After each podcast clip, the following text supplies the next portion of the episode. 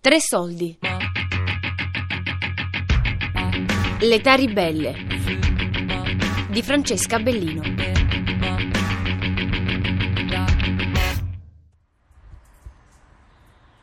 Mia mamma mi racconta che io all'asilo entravo al mattino, ne sceglievo due o tre e li picchiavo tutto il giorno. Io non ci... mi viene difficile crederlo. Purtroppo venivo spesso preso in giro per il colore della pelle, ma come esattamente si prendeva in giro quello con gli occhiali, quello sciottello, quello con la R moscia, che io stesso prendevo in giro, quindi nel senso è una ruota che gira, poi capisci. Eh, con me capitava molto frequente, quindi io i primi anni dell'asilo e anche delle elementari sono stati abbastanza importanti. Il primo giorno delle elementari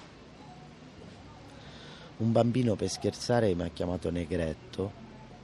Io già guardavo i film di Bruce Lee, quindi comunque ero uno che... Rincorrendolo, io mi sono buttato a terra, gli ho fatto una scivolata sul piede, è caduto, si è sfondato il mento, il primo giorno sei punti, il primo giorno di elementari, convocati i genitori, eh, vostro figlio è problematico, eh, quindi le elementari forse sono stati gli anni peggiori, sono stati forse quelli più duri.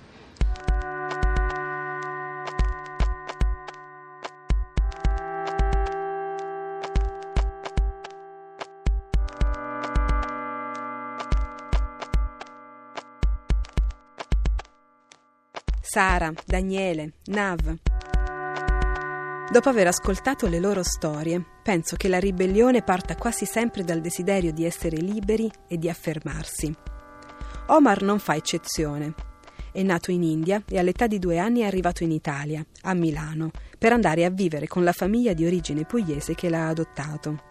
Sin da subito io ho capito eh, di essere diverso dalla mia famiglia, ma anche dal contesto in generale in cui ero inserito, quindi le scuole, sin dall'asilo io da piccolo ho avuto abbastanza problemi di integrazione. Dico, ho capito subito nel momento in cui è successo che eh, passeggiando con i miei genitori gli estranei mi fermavano, mi hanno fermato in panetteria, mi ricordo questa signora, ah che bel bambino, eh, ma sono i tuoi genitori? Eh, sì, ma ti trovi bene? Ah, sono i miei genitori, come fai a... E io già un po' non riuscivo a capire tanto bene la domanda, come ti trovi? Eh, per me era scontato, certo, sono i miei genitori, però in realtà la domanda non era poi così fuori luogo. E quindi io sin da subito ho sempre fatto le domande ai miei genitori. Quindi le mie domande sono state sin da subito molto mirate. Perché ci avete adottato? Perché non, non siamo uguali? Da dove veniamo? Come... Quindi i, nostri genitori sin da subito sono dovuti, sono stati, dovuti no, però sono stati trasparenti nel raccontare ogni cosa. Nonostante l'impegno e l'amore dei genitori, Omar ha sempre sentito che gli mancava qualcosa. Allora ti fai domande, ma effettivamente qualcosa di concreto non ce l'hai. Io l'unica cosa concreta che ho dai miei genitori, che ho avuto, è un atto di nascita, quindi un foglio, ho scritto XY, è nato a Ernaculam, che è un, il distretto capitale di Cochin, che è a sua volta la capitale del Kerala. Ernaculam, che vuol dire la dimora di Shiva. E, ehm, e c'è scritto il nome dell'orfanotrofio dove io sono nato. Mount Carmel. Allora un orfanotrofio piccolino, immagina un edificio relativamente piccolo, con un po' di stanze, un salone dove mangiavano, pregavano perché erano delle suore e vicino al convento, quindi una chiesa in mezzo alla giungla praticamente. E ti dico questo perché poi io a 20 anni volevo andare in India, sono andato con due amici, siamo stati un mese, l'abbiamo girata non tutta, però una parte, sono ovviamente passato anche da cucina. Io un giorno ho preso i miei genitori e ho detto loro, finalmente il momento è arrivato, perché loro l'hanno sempre saputo e io l'ho sempre detto, finalmente il momento è arrivato, io devo andare in India.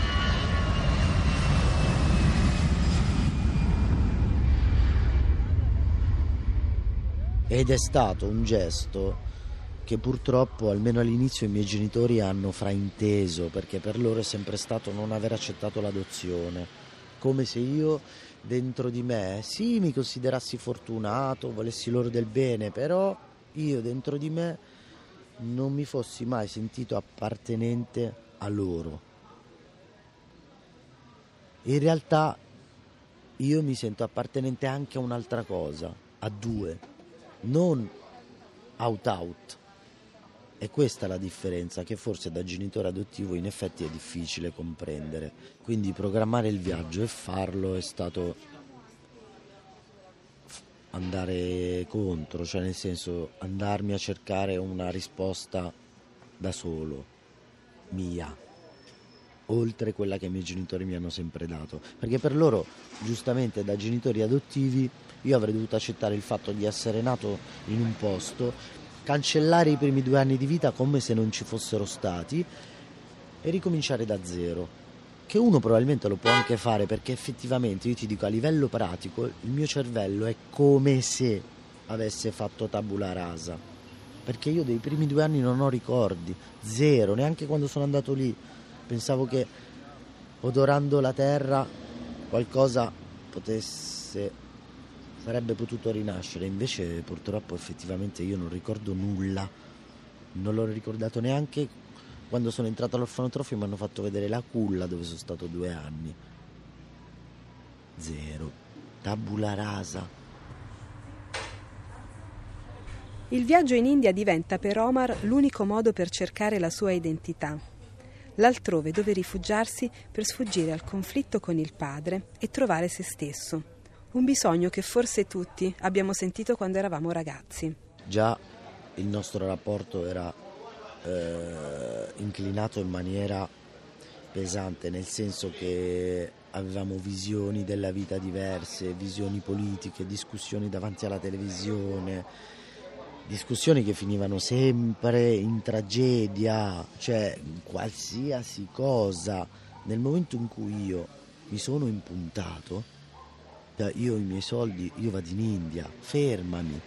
Se riesci, io già ero stato in Mar Rosso, ero, cioè nel senso ero già uscito fuori casa. E a quel punto mio padre non ha potuto farlo però quasi ci avrebbe voluto provare, nel senso che comunque le sue parole sono sempre state dure. Tu vai perché non hai mai accettato la, noi come tua famiglia, noi come tuoi genitori, sei sempre stato ribelle a quello che noi ti abbiamo detto, a quello che ti abbiamo insegnato, non hai mai voluto accettare i nostri consigli. E... Quando sono tornato ho portato dei regali a mia sorella, a mia mamma e a mio papà. Quella che li ha accettati più di tutti è stata mia mamma, perché comunque è sempre cuore di mamma, e mia sorella. Mio papà li ha accettati però diciamo che non voleva tanto affrontare il, il viaggio, quello che magari potevo aver scoperto, perché, perché purtroppo si rendeva conto anche lui che non, era lui che non riusciva ad affrontare, cioè nel senso non, non riusciva a parlarne, era, perché lui mi ha sempre detto eh, io sono ignorante, che ci posso fare? Questa è la risposta che io ti so dare. Dopo, dopo il viaggio io vivevo a casa perché ero tornato da... E, però effettivamente io sono stato un periodo che proprio cioè, non riuscivo a uscire con gli amici, non riuscivo a lavorare, non riuscivo a voler decidere magari di partire di nuovo, perché vedere certe cose di quella realtà mi avevano segnato. Quindi purtroppo a casa io non ci potevo più stare perché l'unica cosa che magari riuscivo a fare è uscire e tornavo a casa tardi. Mio padre stava sempre sveglio, ogni notte che tornava che tornavo, mi aspettava sveglio, urlate, cioè quasi le mani addosso. perché non gli piaceva quello che io facevo, perché non gli andava bene come io la pensavo. Quelli sono stati i momenti peggiori, perché purtroppo quella era casa sua, io avevo un'età dove potevo anche vivere da un'altra parte, quindi se non mi stava bene me ne dovevo andare, quindi poi me ne sono andato di nuovo.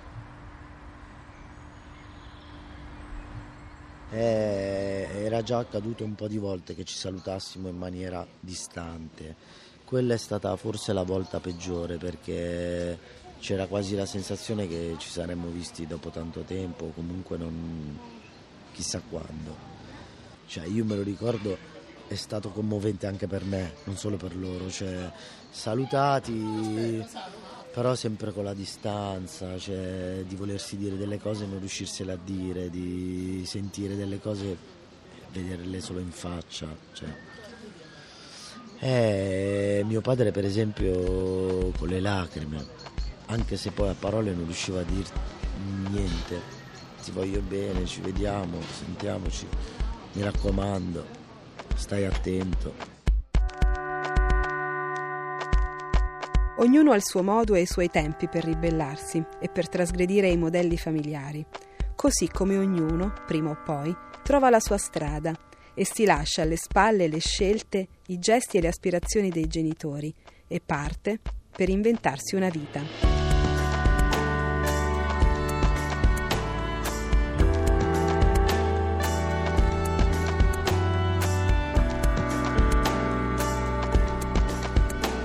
L'età ribelle di Francesca Bellino.